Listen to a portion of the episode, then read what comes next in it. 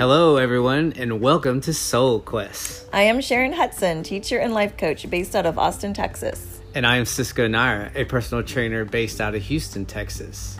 And we are on a journey to discover other people's quest in life. Each episode, we will speak to each other and people of interest about life lessons, love, faith, passion, honesty, and authenticity as we continue to seek the truth in our soul's mission in this life. So join us and discover new ways of living through conversations that inspire your soul. It is your soul that leads you in life.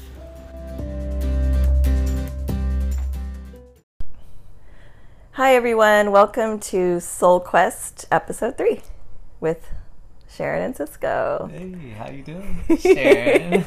I'm doing great. How are you? I'm doing swell. So today our topic is death. And when you brought that to my attention, I was like, wow, that kind of caught me off guard. I was like, why death? And I don't really know why it came to mind, but it was on my list of topics. And then you just went through a death, so I thought it would be perfect timing. Or a loss of a pet. So. Oh, yeah, I lost my pet a week ago. I had to put her down. Dude, that was so hard. I never had to do that before. And we've talked about this before, but yes. I was crying like a baby boy. It was hard. I felt like, even though she was suffering, but I just felt, it was I don't know what it's like to lose, an immediate family member. Most people who are probably listening to it lost, a mother, father, brother, sister. I don't know what that's like at all because I've never experienced it before. Yeah. But to lose my pet of 11 years, it crushed me. It did. This was your first euthanizing of a pet, right? Yes. Yeah, that's my first time I had to literally. I've had pets and they've died and either they got hit by a car or they just... I went outside. When I was a kid, I went outside and the dog was dead. But to go to a vet and say I need to put this dog down and then watch they asked me if I wanted to leave. And I was like, no, I want to be here. It just, it crushed me. It's so hard. It is. But that was just the pet thing. I couldn't imagine, human life. But haven't you been through several friends that have died?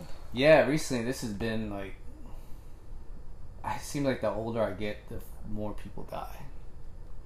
I guess when you're a kid, you don't really. We talked about this a little bit earlier, but I feared going to funerals when I was a kid. I guess from watching scary movies as a kid too, like zombie movies and just scary movies, as you know, 4 or 5. I was watching them at 5, 6, 7, 8. There was no filter at my house. My parents let me watch whatever I wanted. Uh-huh. And then just the way my kids were raised, that never happened. But I always when I went to a funeral, I'd always picture them just coming out of the coffin, and it would just scare the crap out of me. I always feared that. Mm-hmm. And I did not like to go to funerals when I was a kid because I always felt like they were just going to wow. Come up.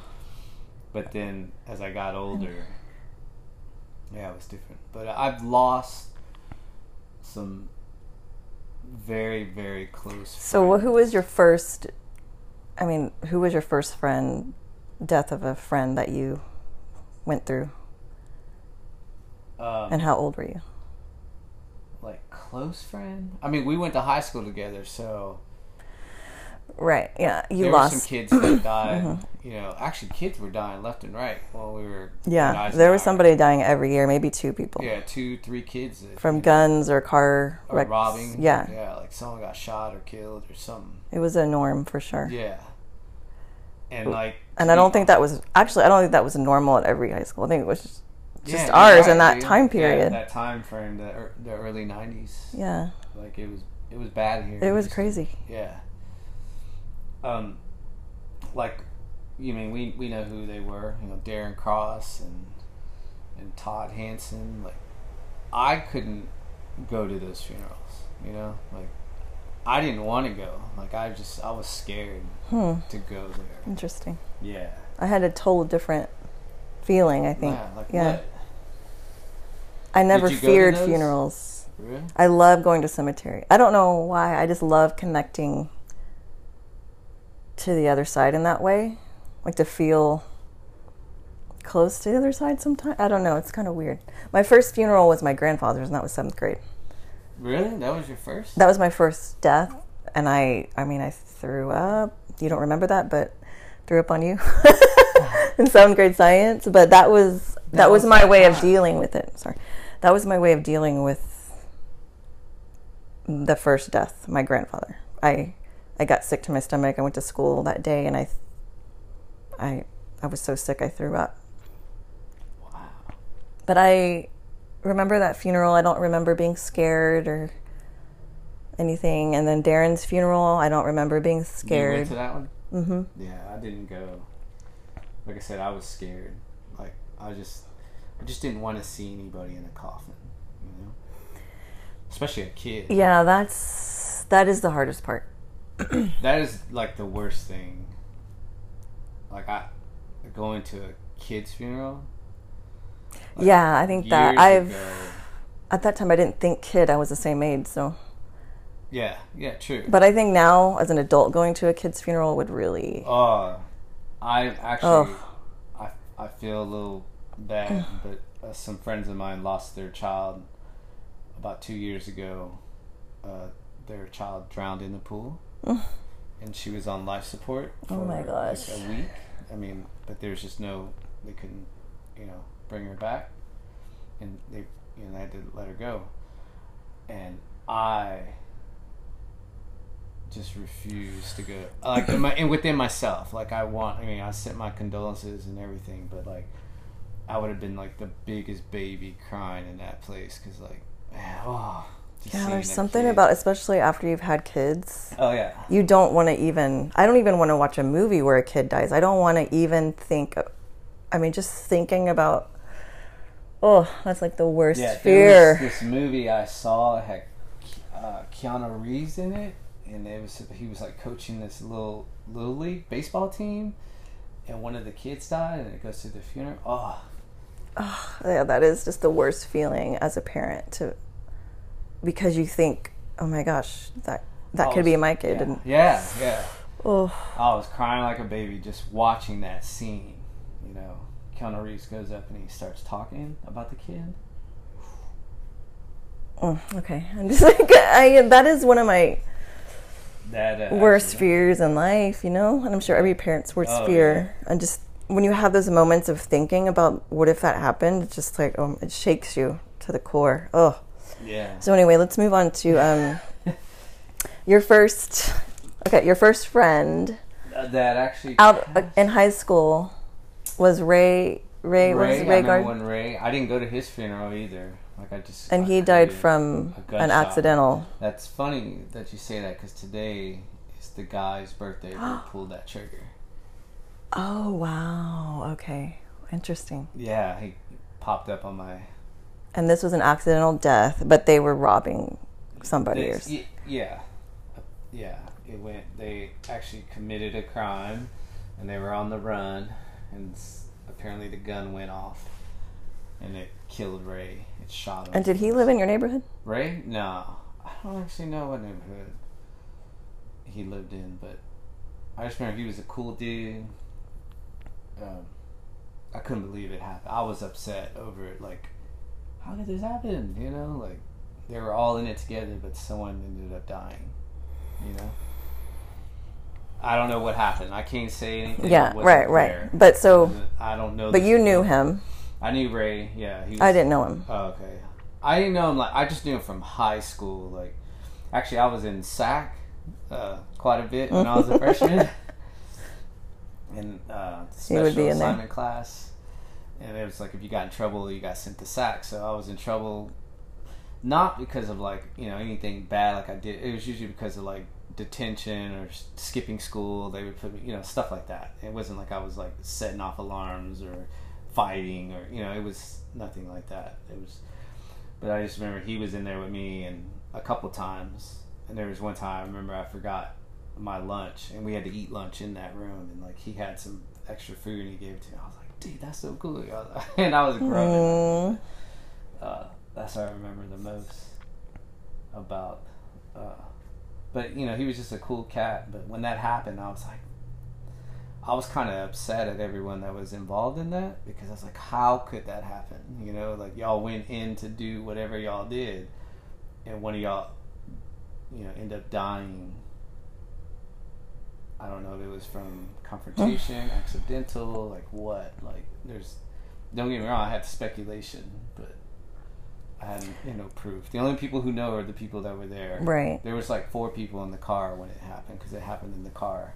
They were driving and it happened. I believe Ray was sitting in the front seat and the gun went off in the back and it killed him. Wow. So this was 10th grade, I think, right? This was freshman year. Ninth grade. Are you sure? No, it was. It might be. It was 10th grade. It was 10th grade because I wrote about it in my journal. Yeah. And I wrote that Sonia told me about it. Yeah. And I didn't know Sonia until 10th grade because she wasn't there in Eisenhower. So Darren died in 9th grade. Yeah. 10th grade. Todd Hanson died too. Yeah, Todd Hanson died that same year. Yeah. From a gunshot. From a gunshot. When he was, yeah. So. And then Ray died 10th grade. And then there was Brandon. I don't know if you remember him. He went to Hoffman. Yeah. He died in when they were drag racing. Yeah. Car crash. That. Yeah. And there was somebody else in Eisenhower that I didn't know. I don't remember who it was. But senior year, it was Damian. Oh yeah. He went to Clint. Yeah. He was a Clint. I met him. I mean, I hung out with him a couple times. I didn't know him. I knew him. Yeah, he was a friend of yours. Yeah. Her Annie and Dorothy. He was like Hispanic kid, right? Yes. He lived in Rachel's neighborhood. Rachel and Dorothy's neighborhood. So that was a shock. And then, but it just got to be normal. Every year, somebody was dying. Really? It was a strange, strange time. I remember my mom telling me it. I mean, telling me, like, this is just so odd that you've been dealing with all this death in high school. I mean, my mom and my dad's like looking in at what's going on in my high school life, all the death that I had to deal with. It was hard for my mom, for sure. And then maybe later on that year you had a boyfriend that died. That was when I was 20. Oh, you were 20. But he was from Eisenhower. Yeah. I knew him since 9th grade. Yeah, another gunshot too. Yeah, in front of his house. Yeah, that was. I remember when that happened. Actually, like during that time, like I left Eisenhower at 8. You know, at 18, I checked myself out and I left. And like I just quit hanging out with everybody from there. Like all the different groups of people that I hung out with, besides my own group. But like I was working, like in Louisiana and then coming back home, so it was that time like I quit hanging out with a bunch of people, but my core people I still stayed, like Chris and Leo and John Paul, my brother, but like all these other cliques, like as we say,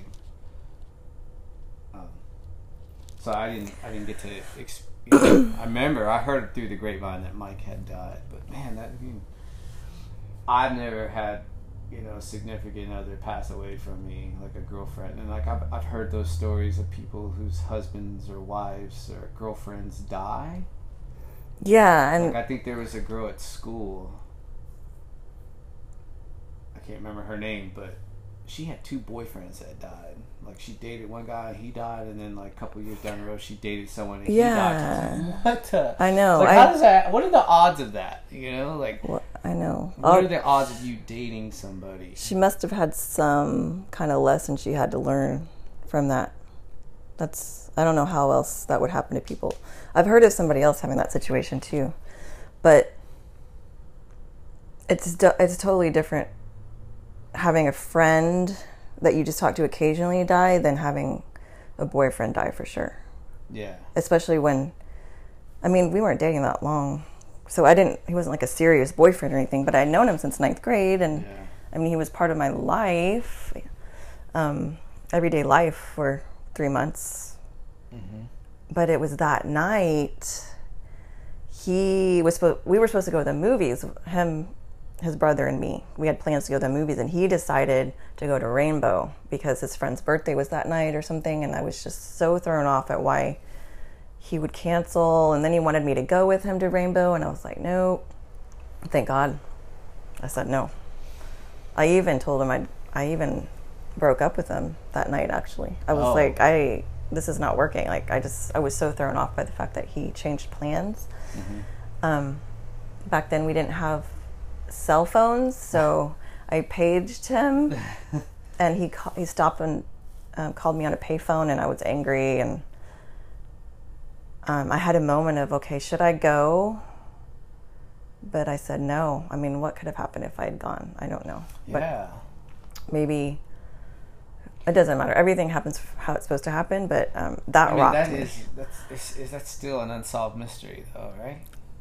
It is. Yeah. I mean, everybody has an idea of who was involved, but the cops never could prove it, so. Yeah. Crazy. I mean, just a crazy. It seems like another... Especially for a kid, I mean... Kids, I mean, you're 20, but you're still young, and you're vibrant, and you're a kid, and you're still, you know, still learning, and I mean, that's one of life's lessons, I guess, you know, for you to learn to deal with that. That was my last major death until my ex-husband's sister died, but I felt like because I had been through so many deaths that I bounced back really fast. Like, I felt like I became really resilient in that manner, like with death. Yeah. But now, and I know that I can deal with death, and I will always bounce back, and I know, you know, the people are still there and around us and in our heart, and they can hear us and see and watch. So I don't have that feeling of I want to say something before they die, because I know I can still say it to them and they'll still hear me. Yeah, that for sure. Like, I have this thing, though, when it comes to death, and I go to funerals. Like, ever since I was in my 20s, early 20s, when I had a good friend die, but I always have to touch them. Like, when they're in the coffin. Uh-huh. Like, I always have to put my hands on their hands. Mm-hmm. And I used to be the guy that would get up and say something, you know? Like, does anyone have anything they want to share? And I would get up and say some things about them, but now I don't know, just haven't done that in a while. Like, I've been to several funerals lately, and I just haven't done that. I always cry. I don't care whose funeral it is. Like, a friend of mine, his mom died, and it was the Eisenhower mom, and you know, all the old school, some, you know, friends from the neighborhood that I grew up in, we all showed up, and you know, it's kind of cool to see him, you know, 25 years later or so, and, you know, we're all cracking up, you know, laughing and giggling and talking about old times. It's still, it's like we never skip a beat, you know, and they all have families and kids and everything. We all get together and we're just cracking up, but still, like, yeah, funerals just, I always cried. I don't care whose funeral it is. Like, yeah, I know. I always cry. Like, some people can just sit there and be so straight-faced, or I don't know what that is, like, why, like, whenever you see, like, somebody famous dies, and then, like, somebody goes up and says words about them, they're just, like, so together, I guess, you know, I'm like, how can that be? Like, if I was, like, best friends with someone famous, and, like, I don't know, I guess there's just that energy or that legacy that they have that's still so vibrant there at the funeral, like, I've seen. I like watching speeches at, or like if someone says something at a funeral. Like, I think that one of the coolest ones when John McCain died, his daughter got up there and she was crying when she was talking. But man, it was just such a powerful speech. Like, wow. I watched it and I cried when I watched it. Like, I was like, oh my God! It's like this girl here. Like, her dad was just, you know, taught her how to be an individual. And you know, when people want to get up there and say something, and you can tell it's heartfelt, you know, that person really made a difference in their life. My friend, I remember I told you, just passed. His mom passed. Like, she was such a strong woman, that I just remember going over there and hanging out as a teenager in my 20s. And she was just, man, she had us all in check. You know, there'd be like 10 kids over there hanging out. You know, we'd all either smoking weed or drinking 40s in the front. And she just had it, like, she still regulated what was going on. Like, she didn't let us, I mean, of course we were sitting there drinking, smoking weed in her front yard and partying, but, like, she still, you know, regulated on us. And there was still that, and she was just a strong, independent woman. Mm. I mean, I don't, we were, like, in our early 20s, like 21 or 22 or something like that, so. But we were just chilling there, partying, drinking, and she, you know, it was her house. We all respected her. She was cool letting us drink and, you know, whatever. But I feel like I just, whatever her togetherness, you know what I'm saying, that she had. Like, if someone came in, she was just very stern to these kids, you know, at the same time. So no one, like, violated and, like, was throwing up in the front, you know, like, or acting a fool, fighting, you know. I mean, everyone was chill, relaxed, having fun, you know. It was just good times, and she was just like, you know, everyone knew. She came outside, everyone was like, hey, Mrs. Bubble, you know, everyone was still, you know. Did a lot of people speak at her funeral? Actually, her grandkids did. Oh. Yeah, and they were balling out of control when they were talking about her, but it made me cry too, because I mean I remember they were babies, and then now they're in their 20s, you know, those kids. So and they're in their early 20s, late teens, early 20s. I remember speaking at both of my grandmother's funerals, and but the first one, my dad's mom, she was like my best friend, and I couldn't finish my speech, and I asked my cousin to come up with me, beside me, to hold my hand, and I was just like, nobody could understand what I was saying. But I found that speech. I was looking for that speech. You wrote it? I thought I had lost it, and then I came across it randomly somewhere. I was like, oh my gosh, this is what I wrote. This is what I said. And oh, cool. It was really good. She was such an amazing person. The first time I had to speak at one of my mentors, he was older, like 10 years older than me. And this was the Journeys guy? Yeah, the Journeys guy. Oh my God, I bawled in the beginning, but then like I caught my composure. And I had never spoken at a funeral before. And how old were you? I don't know, I was maybe like in my early 20s. And then after that, he died in your early, when he was? He was 40. Oh, I'm sorry. Wait, it was before, in 2004. So you were in your 30s? No, I was 28 at the time. Really? Yeah. Oh, yeah, that's right. Okay. Yeah.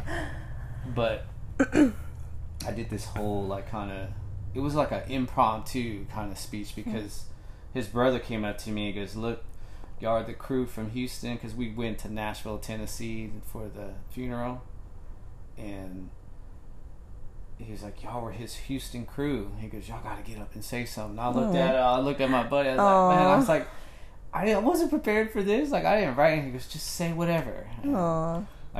And like his brother was a musician, so like he's always, you know. And I remember I got up there and I started, and it was my other two friends. You know, we were all there, the Houston crew. And I started off with just like some impromptu about eating red beans, or no, black-eyed peas for New Year's, because it was like the first time I'd ever eaten it. And it's supposed to bring good luck, right? Yeah. Well, as soon as I ate it, like a few days later, he died. You know? Oh, like, that's right. Good luck. I was like, I'm from. I told her, I was like, I'm Hispanic. Like, Hispanic people don't eat black-eyed peas. And I was like, this is messed up. But he was a good mentor to me. I learned a lot from him, how to work hard, you know, be a hard worker. And then like a month, no, he died in February the 13th. It was Friday the 13th. But on January 5th, another mentor of mine died, and I could not break. Like I remember I wrote something down, like I wanted to talk at his funeral. And I just couldn't bear to do it. Like, I couldn't get up there. Like, but I learned a lot from him. I've known him since I was, like, this guy who died. I've known him since it was my dad's best friend. And I met him when I was probably, like, 7 or 8. and I've known him my whole, like we even shared a warehouse together, and we were working on cars, restoring cars, and he died like right when we got our warehouse. Well, we'd had it for about 4 or 5 months, and he died, and like I just could not get up there, like, and then my other friend died in February, and that's when I did the whole Black Eyed piece. It's like I had 2 people die within a month after you ate Black Eyed Peas. Yeah, after I ate Black Eyed Peas, I was like, I'm never doing that again. And then I've been offered like throughout the year, hey, come on for Black Eyed Peas. And I was like, I'm not going over there. I was like, no way. Oh, yucky. Anyway, so many people have. I mean, now I feel like people are just dying. I could, I've had several people die this year. Yeah, and I think because you know so many people and you're in contact with so many people from way back, you're going to hear about more people dying, You'll be associated with more people dying because you know a lot of people. I mean, that's just how it is when you know a lot of people. People are going to die, especially the older you get. Yeah. So, but then, like, you lost Luna. Oh, yeah. And that's the thing, too. If you're a pet lover, you have to accept that that's what's going to happen. They don't live as long as you, and so you're going to go through several. I've been through. I know, when you told me you put down 5 pets, I was like, oh my God, you're a pro. Been through a lot of cat deaths and 3 dog deaths, but 2 as an adult that were only my dog, so. That's just so hard. But it's different when you're going in there and you're deciding to put them to sleep, Like, I think that was the hardest part for you, right? Yeah, because it happened on Monday. She did that yelp. And then, like, man, Tuesday, Wednesday, she was falling down. Her tongue was sticking out. She wouldn't stop pacing. It's like, it's time, huh? And then, yeah, I was hoping she would just, like, die in her sleep. I would have been a little bit easier about that. Like, I would have felt a little bit at ease if she had died in her sleep at the house. But, like, to go there and be like, okay, we're going to give her the first shot to, like, put her to, let her go. I cried like a baby as soon as she said that. I was like, no. I mean, I guess with her pets, I was just thinking, like, my grandmother died in her sleep. And I was there in her apartment. She was on morphine. So it's like we could put our pets on morphine and just let them sleep until they die, I guess, couldn't we? I don't know. Yeah, because have the right to do that. Right. Like, there are a couple states, I mean, we talked about this. Yeah. That you can put yourself down. I think it's like Oregon or Washington. Yeah, Oregon and Washington, I think. Yeah. You can decide. If you're dying already, then you can let yourself go even quicker. Would you do that? How do you feel about it? Yeah. I think I would if I was in pain. But at the same time... What, are you talking about, like, miracles or something? I mean, if I really felt like I was ready to go and I was in a lot of pain, I would probably ask and want that if I had the choice. But at the same time, I wonder... Shouldn't I just... Isn't this part of my life lesson to go through the death the way it's supposed to happen? But not... I don't think... Well, if you're in pain, like, if you're gonna... Burden. You know what I'm saying? Like... If you're being a burden to you? Yeah. Yeah, I can understand. Like, you don't want your family to have to take care of you. What is that lesson of life for the person who's the caretaker? You know what I'm saying? What is the lesson for you as the person? Like, do you want to continue this person taking care of you, or do you want this person to be free of you? Like, there's so many different variations and elements of that. That's why there's so much debate on it. Yeah. Because what's fair is, according to whose life it is, like, I know. The person who wants to go down. Right, it's their decision. It's their decision, but then there's the people, like, there was that big case a couple of years back about it's happened in Florida. The wife was in a car accident or something, and she was about to die, and they had her on life support, and her husband wanted to put her down, like, or just pull the plug. She wasn't coming back to life. Yeah. But then her mom and dad, it was a huge, yes, like, they made a huge, it went to court, Supreme right? Court. Yeah. Her mom and dad were like, we're not putting our daughter down, mm-hmm. you know, we're going to keep her on alive. But she was never coming back out of it, you know, like, and then, like, he already, like, she was on life support for a couple months, several months, and he already started seeing somebody else and had a girlfriend, and, like, yeah, it got real messy.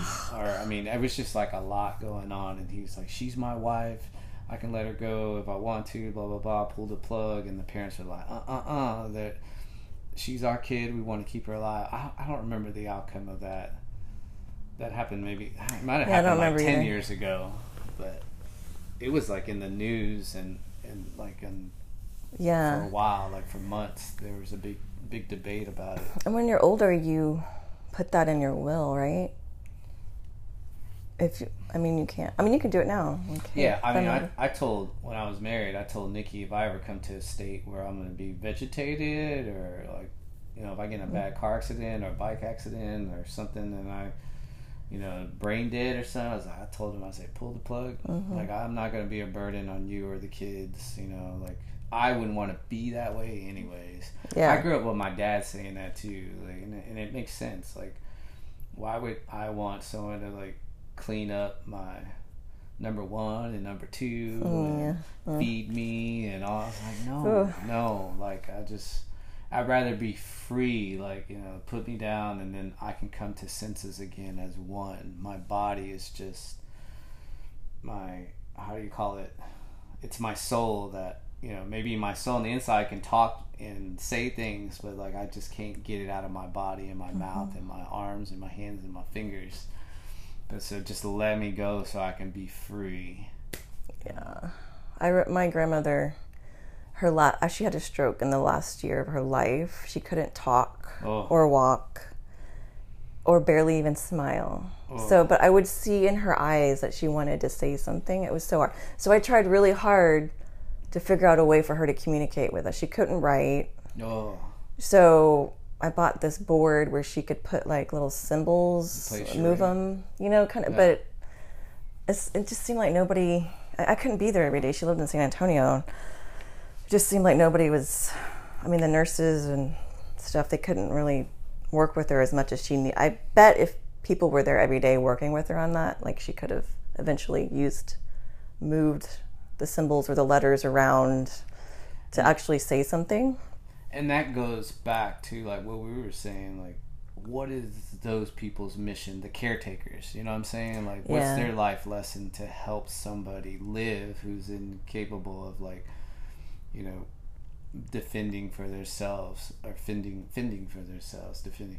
that they could then, you know, talk and they need this and that, and, you know, the caretaker. Well, always her name came up to it, Helen Keller. Like, that girl couldn't see or hear. I know, you know? And she's like, she graduated, I think, from college. I know, or school. Yeah. Like, how do you graduate if you can't see and hear? Yeah, you know, like that's still, like, mind-boggling to me. Her name came up on a podcast, and they were talking about her. Yeah, there's a children's book about her that I read to Millie, and I tell her, like, it's just amazing. Like, she didn't, but she learned to feel.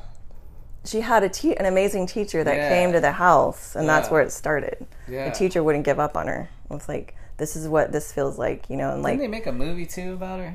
Yeah, I think so. Yeah, there's a movie. Yeah, it's amazing.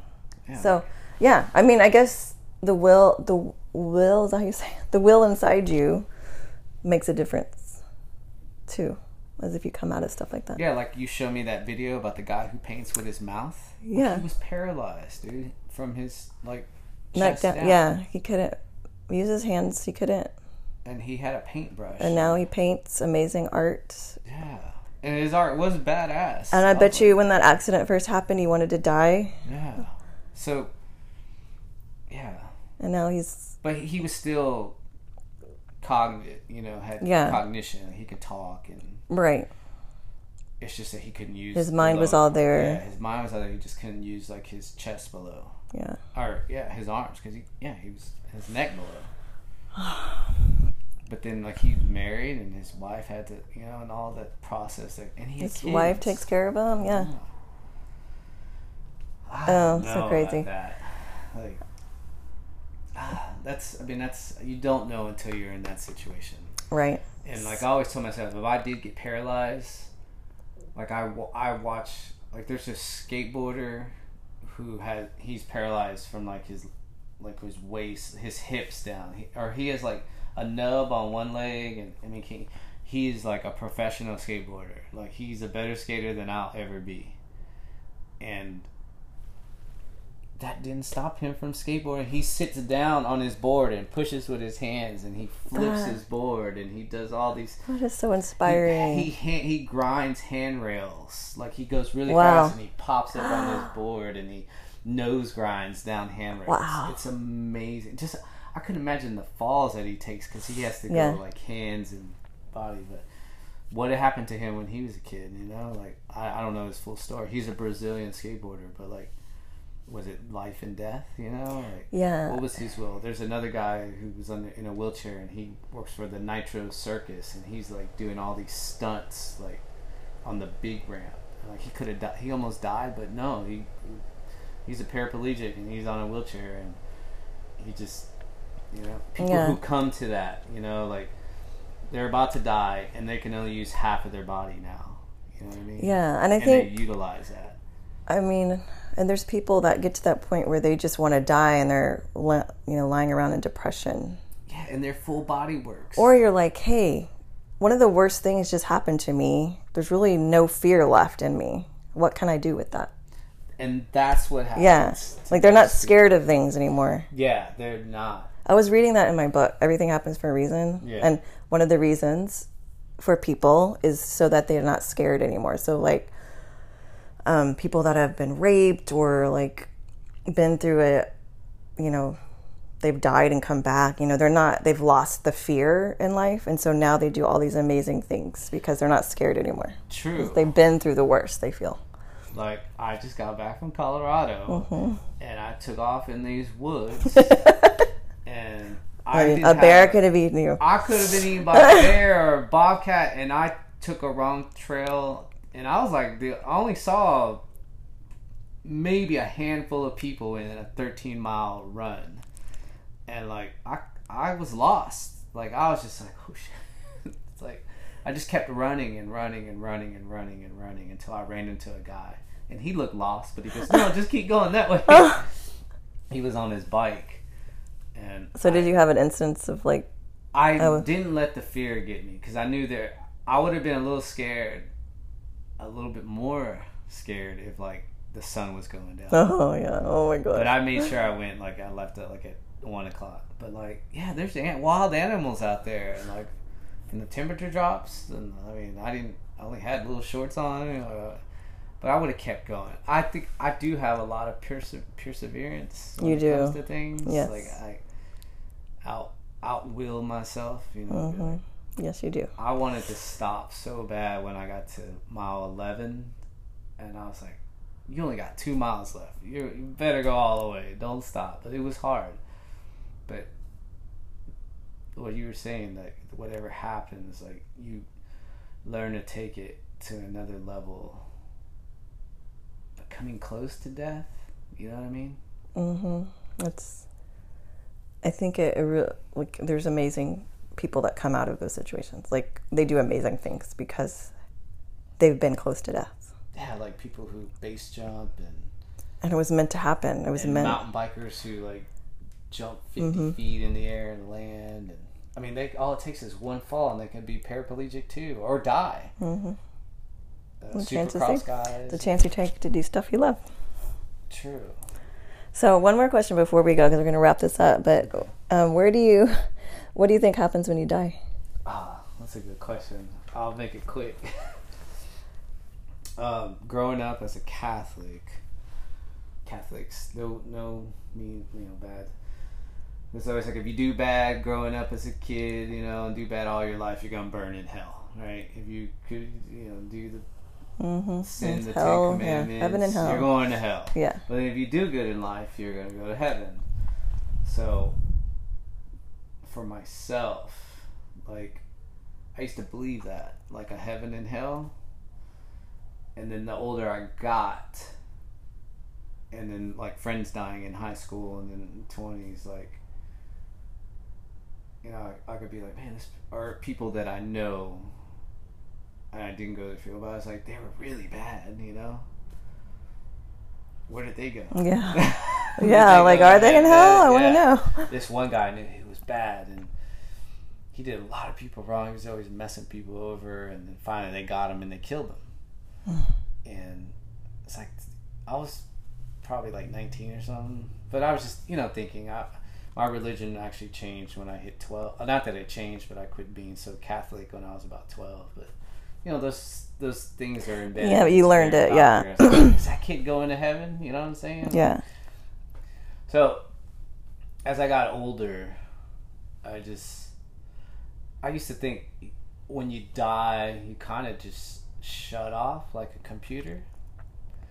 But then the more I just encountered, like I started in tuning with myself and my body and my, you know, my soul, my own energy, and then like, when someone died, like I can, even though they died, like I can feel, you know, like a presence of energy, you know, like, or if I get caught in a situation where I was like, damn, what would I do? Or what would they do? Like, if I felt something like, okay, this, yeah, like I felt like some type of presence or energy, like. Kind of, or like a song comes on the radio that reminds you of that person. And that's happened a bunch of times. That died, yeah. Yeah. To me, that happens. Or, it's like, what's that message there coming out of the radio? Is it them? Yeah. Like the time, so my grandmother and I told you the story. We used to watch I Love Lucy all the time when I'd go to her apartment. And then one time in my apartment in Austin, my TV turned on and it was I Love Lucy. It just turned on. Yeah. Yeah. And it was a time when the TV was doing, you know, something weird. It kept, there was a glitch and it would turn on and off sometimes. Even when I was watching it, it would turn off. And one time it turned on and it was I Love Lucy. And I was like, oh my gosh, my grandmother's here. I would doubt myself though back then. That was in my 20s. I would doubt myself and say like, oh, and like just, that's not, there's no way. What? Because there's no proof. But now I feel like there's proof in my heart that I know. That's it. Because we are all energy. Yeah. No matter what. Like, we're built... made of like 1 trillion, you know, neuron atoms, and like when you die, like that energy has to disperse somewhere, like a nora, like it just takes out of your body. Yeah, it goes back and is recycled. Yeah, and I mean, it makes you think about like animals and insects and bugs that die. Do they have that too? I don't know. I mean, if you read the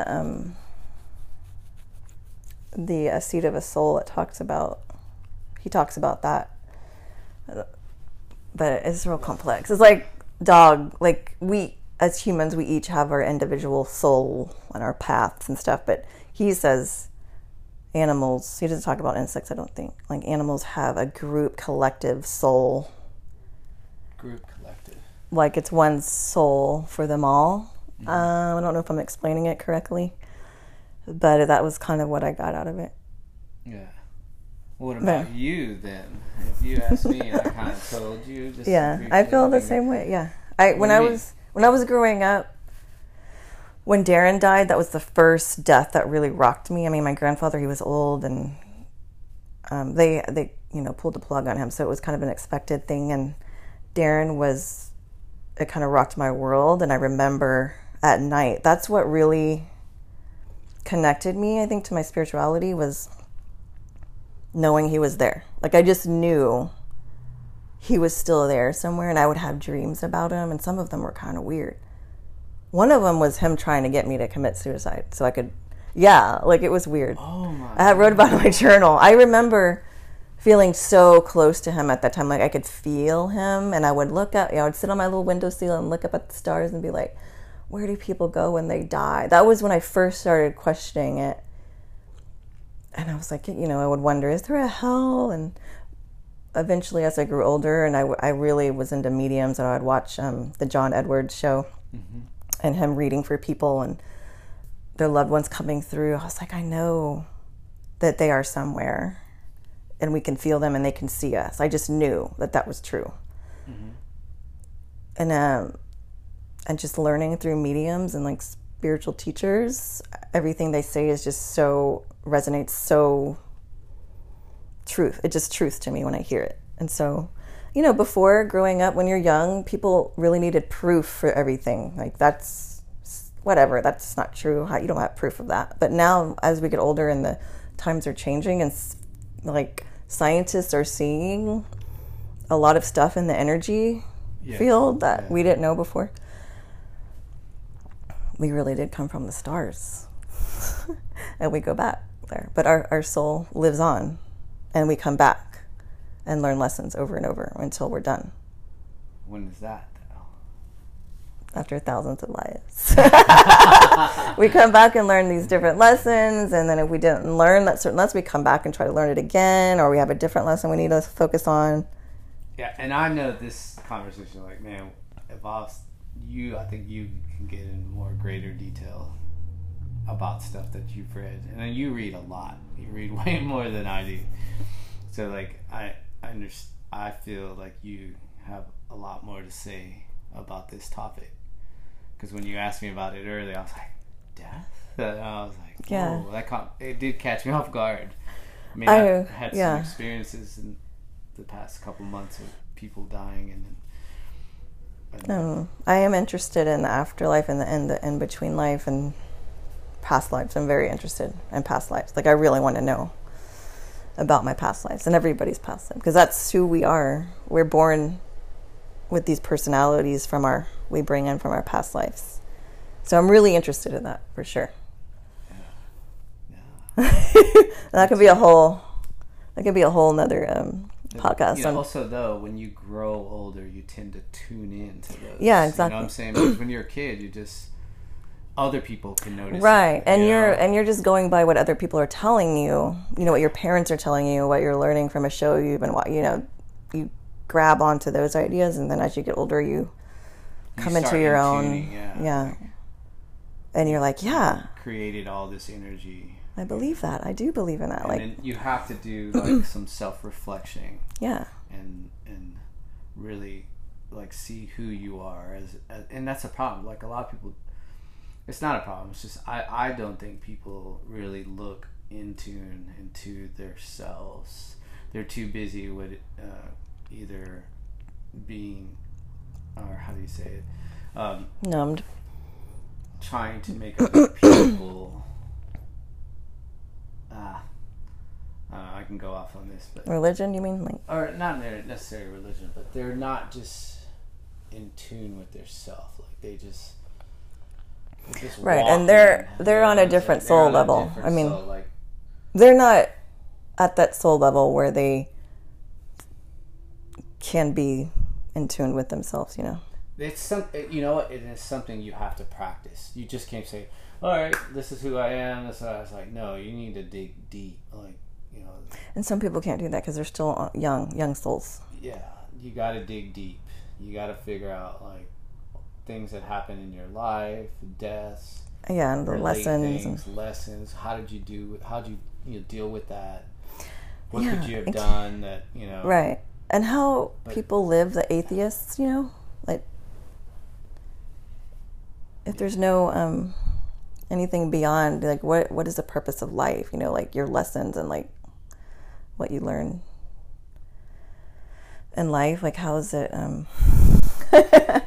how do people that live like there's nothing past death, like after you die you're just gone, how do people live happily and joyful thinking that way?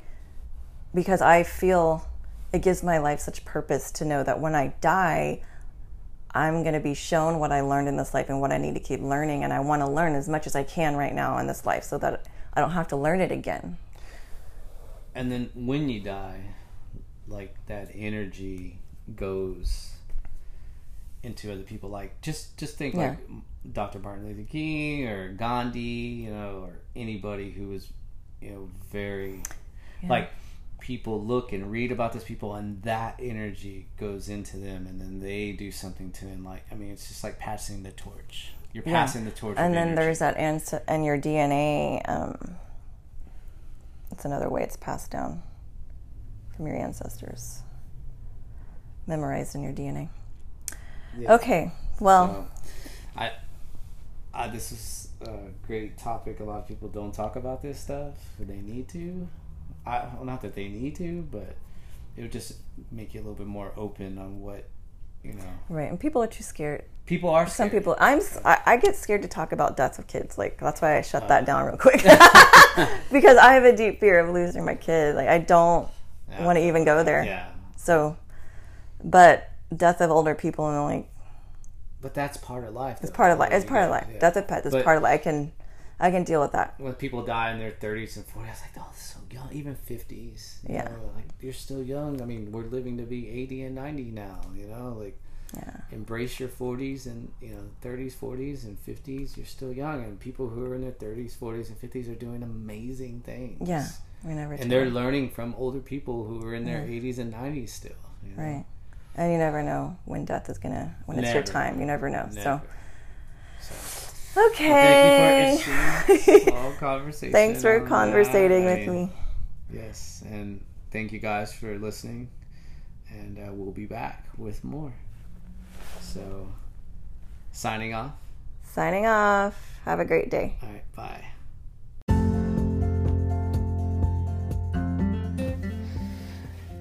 Thank you, everyone, for listening to episode number 3. Yes, thanks for listening to our conversation about death. It's not always easy to talk about, but it's something that we all have to go through, death of loved ones, our pets. And, I mean, it helps us. It's part of the journey. It's part of our quest to figure out who we are and what we need to do. Right, definitely. All right, well, thank you. Thank you. See you next time. Bye.